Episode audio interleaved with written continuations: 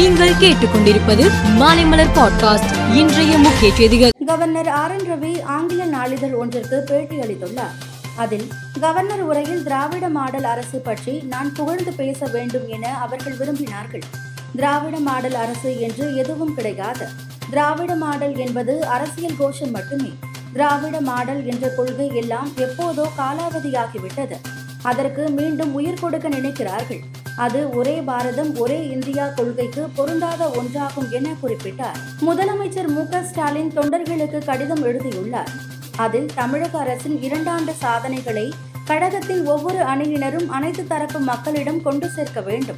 தமிழ்நாட்டின் திராவிட மாடலே இனி இந்தியாவின் அனைத்து மாநிலங்களுக்குமான ஆட்சி நிர்வாக ஃபார்முலா என்பது உறுதியாகி இருக்கிறது என தெரிவித்துள்ளார். மணிப்பூரில் பட்டியலின பழங்குடியினர் அந்தஸ்து வழங்க கோரி பழங்குடியினர் அல்லாதோருக்கும் பழங்குடியினருக்கும் இடையே மோதல் ஏற்பட்டது. அப்போது ஏற்பட்ட வன்முறையில் வீடுகளுக்கு தீ வைக்கப்பட்டன. அங்கு பதற்றமான சூழ்நிலை நிலவி வருகிறது. வன்முறையை கட்டுப்படுத்த ராணுவம் வரவழைக்கப்பட்டது. கலவரத்தை கட்டுப்படுத்த எட்டு மாவட்டங்களில் ஊரடங்கு அமல்படுத்தப்பட்டுள்ளது. பீகார் மாநிலத்தில் நடந்து வரும் நிதிஷ்குமார் அரசு சாதிவாரி கணக்கெடுப்பு நடத்தி வருகிறது. தற்போது இரண்டாவது கட்ட பணி நடந்து வருகிறது.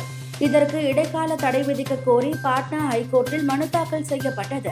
இந்த மனு இன்று விசாரணைக்கு வந்தபோது சாதிவாரி கணக்கெடுப்புக்கு இடைக்கால தடை விதித்து பாட்னா ஹைகோர்ட் உத்தரவிட்டது. ஷாங்காய் ஒத்துழைப்பு கூட்டமைப்பு நாடுகளின் வெளியுறவுத்துறை மந்திரிகள் மாநாடு கோவாவில் இன்று தொடங்கியது. இதில் பங்கேற்க பாகிஸ்தான் வெளியுறவுத்துறை மந்திரி புலாவல் பூட்டோ சர்தாரி கராச்சியில் இருந்து தனி விமானம் மூலம் இன்று கோவா வந்தடைந்தார். பனிரெண்டு ஆண்டுகளுக்கு பின் பாகிஸ்தான் வெளியுறவுத்துறை மந்திரி இந்தியாவுக்கு வருவது இது முதல் முறை என்பது குறிப்பிடத்தக்கது. அதிபர் புதினை கொலை செய்ய உக்ரைன் அரசு முயற்சித்ததாக குற்றம் சாட்டிய ரஷ்யா இத்தாக்குதலுக்கு பதிலடி கொடுக்கப்படும் என தெரிவித்தது.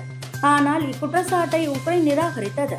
இந்நிலையில் நேற்று இரவு உக்ரைன் மீது ரஷ்யா இருபத்தி நான்கு ட்ரோன்களை அனுப்பி தாக்குதல் நடத்தியதாகவும் அவற்றில் பதினெட்டு ட்ரோன்களை சுட்டு வீழ்த்தியதாகவும் உக்ரைன் விமானப்படை தெரிவித்துள்ளது. மொஹாலியில் நேற்று நடந்த ஐபிஎல் தொடரின் நாற்பத்தி ஆறாவது போட்டியில் மும்பை இந்தியன்ஸ் பஞ்சாப் கிங்ஸ் அணிகள் மோதின.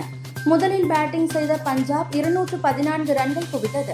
அடுத்து ஆடிய மும்பை ஆறு விக்கெட் வித்தியாசத்தில் வென்றது. இருநூற்று பதினான்கு ரன்களை சேசிங் செய்ததன் மூலம் மொஹாலியில் அதிக ரன்களை சேசிங் செய்த முதல் அணி என்ற வரலாற்று சாதனையை மும்பை அணி படைத்தது. மேலும் செய்திகளுக்கு மாலை மலர் பாட்காஸ்டை பாருங்கள்.